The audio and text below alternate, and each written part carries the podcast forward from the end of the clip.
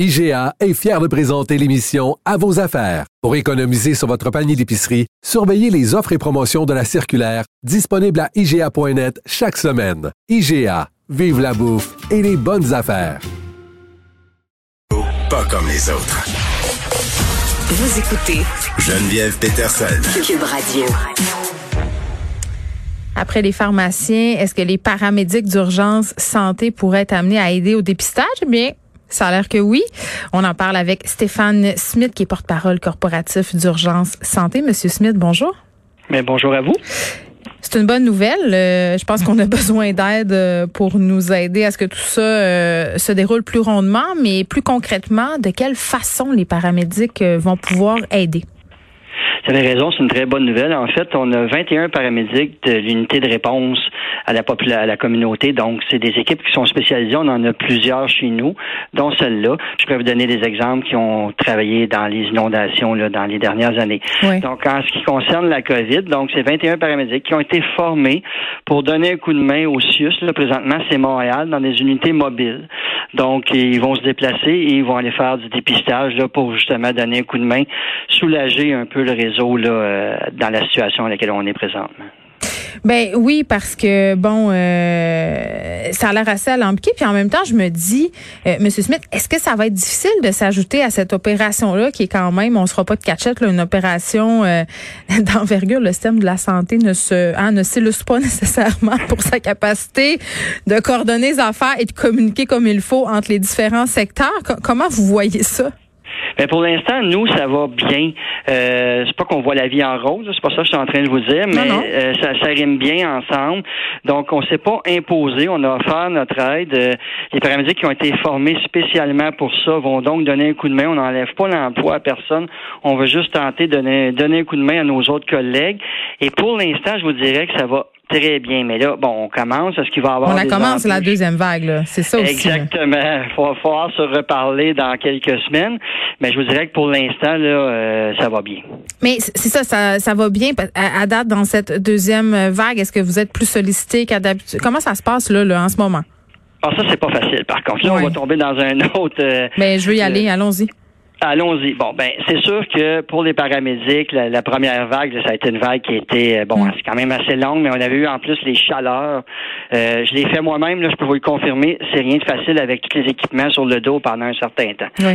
Évidemment, à peine, même pas eu le temps ou presque de prendre des vacances et on recommence déjà la deuxième vague, que ce soit n'importe qui dans le réseau de la santé, c'est extrêmement difficile. Mm-hmm. Nos paramédics sont pas à part des autres, eux aussi, mais on n'a pas eu le choix.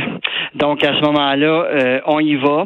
Là, on va faire face d'autres contraintes. On va voir comment la deuxième vague va se, se passer. Est-ce que ça va retourner vraiment vers les personnes plus âgées? Hmm. Je voudrais que pour l'instant, euh, nous, aux opérations, on est occupés, mais c'est pas non plus la catastrophe en ce moment. Ce qui est difficile, c'est pour les paramédics, c'est à chaque fois de bien se protéger, de prendre toutes les précautions. Euh, ben, écoutez, moi j'avais une question, euh, puis je me pose cette question-là depuis le début de la pandémie. OK, je me demande, puis je suis absolument certaine qu'il y a bien des gens qui se sont fait cette réflexion-là, là, mettons que j'appelle l'ambulance parce que j'ai un incident cardiaque, OK? Puis que là, là c'est assez urgent. On parle des fois de secondes pour sauver une vie.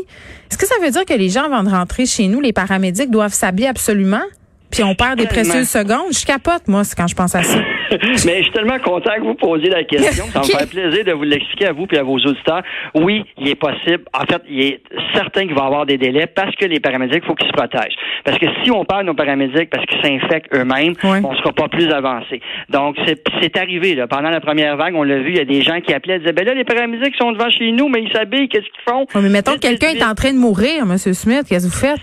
Oui, mais aussi, nous, ce qu'on veut pas, c'est que les paramédics meurent également. Je comprends. Donc, c'est sûr que c'est difficile mettons, on est assis dans notre salon, puis on écoute ça, on fait ouais, c'est pas bien bien le fun. Mais, mais c'est comme le choix devant lequel on veut pas être, dont on nous parle les gouvernements depuis le début, là, laisser mourir quelqu'un ou faire la sécurité de l'autre. Exactement. Ben, c'est la même site que si vous voyez euh, sur une intervention à haut risque ou qu'il y a des risques de contamination, mais ben, les gens vont se protéger avant d'y aller parce qu'ils vont se contaminer eux-mêmes. Mais c'est la même chose pour nous. Donc, si un patient, il y a un risque qui est le COVID, puis qu'il y a un COVID positif, mais il faut absolument que les paramédics se protègent parce que sinon, ils risquent, un, d'être contaminés, de contaminer leur famille et de contaminer aussi d'autres collègues de travail. Et là, on ne sera pas plus avancé. Mais c'est certain pour la personne qui appelle le 911 puis qui est sous stress, puis je comprends. Ou qui voit son père mourir à côté, là. Tout à fait. Mais dans une pandémie, dans une période comme on est présentement, il y a des, des choix qu'on fait qui sont logiques, mais pas toujours euh, faciles à comprendre pour monsieur, madame, tout le monde. Puis je me mets dans leur peau, puis probablement que j'aurais une réaction comme ça aussi, mais on n'a pas le choix. Ben c'est d'ailleurs l'une des premières choses qu'on apprend quand on fait un cours euh, de secourisme, c'est puis même quand on est dans un avion puis ils nous expliquent les mesures de sécurité là, c'est de s'aider et de s'assurer de notre propre sécurité avant de porter assistance aux autres. Tout à fait. Puis c'est déjà arrivé. Je ne sais pas si vous vous souvenez, il y a quelques années, ça, ça s'est passé dans le coin de Saint-Jean-Baptiste de Rouville de mémoire. C'était des gens qui avaient fait une chute dans un silo, si je me souviens bien. Puis il y a un deuxième qui a voulu y aller. Oui. Il y a, eu trois personnes qui est décédées jusqu'à temps que la quatrième a dit OK, là, on arrête. C'est à cause des émanations hein, que les gens meurent. C'est ça qu'il faut préciser. Donc, dans, dans un, c'est sûr que là, je vous, vous présente un cas extrême, mais c'est un peu le même principe pour la COVID. Il faut vraiment éviter justement la, la contamination. Donc, c'est clair qu'il faut se protéger. Au même titre qu'on voit la même chose dans les hôpitaux, c'est la même chose. En terminant, euh, M. Smith, est-ce que euh, vous sentez que vos effectifs vont être capables de suivre la cadence si ça continue comme ça? Écoutez, c'est pas facile. Euh, on essaie de supporter les paramédics le hmm. plus possible. Euh, on met l'épaule à la roue tout le monde. C'est pas quelque chose qui est évident, mais on n'a pas le choix. Il faut euh, répondre à notre mission première qui est d'aider les gens. Hmm. Nous, c'est Montréal-Laval. On, on, donne tout ce qu'on a. on a des paramédics de tous les âges. Donc, il y en a qui c'est plus difficile que d'autres parce que plus âgés ou ils ont déjà des gens infectés chez eux ou peu importe. Donc, c'est pas des situations qui sont faciles pour personne. mais comme je vous dis, on lâchera pas, puis on va être là pour répondre à notre euh, population. J'ai envie euh, de vous dire merci. Euh, en mon nom et au nom de nos auditeurs pour ce que vous faites. C'est assez important et je peux vous dire, vous êtes sur la ligne de feu. Stéphane Smith, porte-parole corporatif d'urgence santé. Merci, Merci beaucoup. Merci à vous. Bon après-midi. On s'en va tout de suite parler euh, puis continuer notre discussion sur le traçage, sur le dépistage, parce que je pense qu'on est en train de se rendre compte euh, que ça va passer par là. Hein? Euh, la solution pour qu'on réduise le nombre de cas, pour qu'on puisse la contenir, cette deuxième vague-là. Je parle avec le docteur Marie-Laure Emery, qui est médecin spécialiste en médecine du travail, président de l'Association des spécialistes en médecine préventive du Québec. Docteur Emery, bonjour. Oui, bonjour. Bon, euh, là, euh, on commence à s'en rendre compte. Je pense que ça fait depuis un petit bout quand même qu'on s'en parle, mais ça sort de plus en plus sur la place publique. On a de longues attentes pour avoir euh, les résultats de tests, l'envoi. Tout ça n'est pas un, un, processus qui roule très, très bien ou parfaitement. Puis c'est normal, on le comprend. Mais en quoi c'est dommageable, justement, d'avoir ces longues attentes-là dans l'envoi des résultats de tests? Bah, en fait, c'est dommageable parce que les interventions sont efficaces si on est averti dans les 24-48 heures, en fait. Et nos interventions sont vraiment efficaces. Au, plus tôt on agit auprès de la personne qui est testée positive, au plus tôt on peut agir auprès de ses contacts. Le oui, parce qu'on se promène, tu sais, puis là, on peut contacter de contaminer d'autres personnes.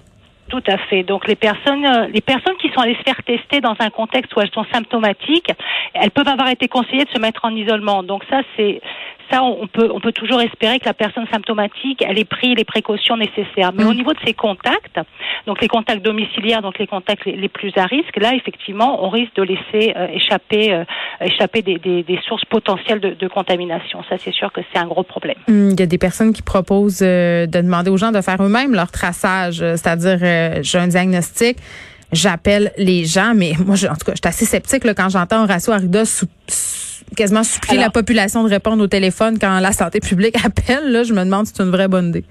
Alors effectivement, c'est des, des solutions euh, qui sont proposées, notamment au mm. niveau des directions de santé publique, parce que parce qu'on se retrouve nous également avec des files d'attente qui qui dépasse euh, qui dépasse nos capacités d'absorption, hein, puis quelle que soit la région. Donc euh, c'est vrai que une, des propositions qui est avancée pour pour épauler les équipes et puis pour euh, pour remettre en, isolement le plus tôt possible les, personnes, c'est de, de suggérer aux, au cas positifs de, de contacter leurs contacts et puis de leur demander de se mettre en isolement 14 jours ce qui peut être évidemment plus facile pour tout ce qui est ce qu'on appelle contact domiciliaire, donc dans le milieu familial, que le conjoint, les enfants puissent rester à la maison euh, en attendant une validation par, par, la direction de santé publique, ça peut s'entendre. Mm. Dans, dans, un contexte où c'est un milieu de travail, dans un contexte où c'est des gens qui travaillent sur un chantier de construction, on s'entend que c'est extrêmement plus difficile d'aller contacter les personnes avec qui on a été euh, en contact. On le sait pas tout le temps.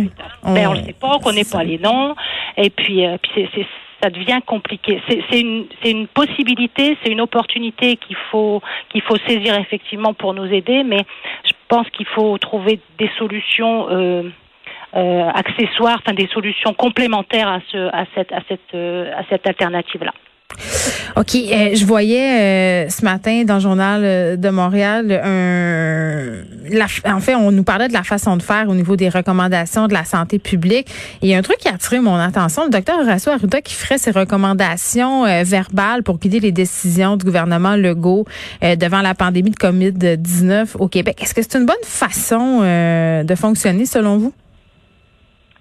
Euh, j'ai pas eu accès à, à, ça et je me permettrai pas de commenter les façons dont le docteur Arruda communique avec euh, avec le gouvernement. C'est ça. ça Mais qu'il y ait un échange entre les deux, que le docteur Arruda fasse ses recommandations et qu'après on se permette peut-être de les interpréter et de prendre ce qu'on veut et laisser euh, d'autres infos de côté. Bah, ça c'est la, la, décision qui est prise par le ministère de la santé et puis par le gouvernement. Bon, hmm. j'ai pas de. c'est sûr que dans d'autres régions, dans d'autres provinces, ça se passe autrement. Au Québec, ça se ça se passe comme ça, donc c'est c'est comme ça que ça se passe. Et vous n'avez pas d'opinion sur comment ça se passe au Québec?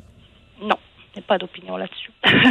ok. Est-ce que vous avez une opinion sur euh, l'application de traçage? Euh, le traçage, le, l'application qu'on nous a demandé euh, de télécharger sur nos téléphones intelligents. Bah, oui, ça, ça, pourrait être, ça pourrait être utile dans, dans certaines, dans certains cas euh, euh, dans, de, de, de, de, contact dans, dans la communauté. Il faut voir dans quelles circonstances et puis dans quel, euh, dans quel milieu ça pourrait être très utile et puis dans quel milieu ça pourrait peut-être porter à confusion. Je sais que ce matin on discutait avec des collègues de de, mmh. de, de, de, gens qui sont dans des milieux de travail puis qui se retrouvent à sonner alors qu'ils ont été en contact. Mais est-ce qu'ils ont été en contact dans le milieu de travail? Est-ce qu'ils ont été en contact dans les moyens de transport avant de venir au travail? Donc c'est toute cette subtilité-là qu'il faudrait peut-être creuser pour voir à quel point c'est à quel point ça peut être efficace. Mais je pense que toutes les toutes les pistes de solutions doivent être explorées pour essayer de de contenir de contenir cette deuxième vague. Très bien, docteur Emery, Marie-Laure Emery, qui est médecin spécialiste en médecine du travail. Merci beaucoup. Ben, je vous en prie. Merci à vous.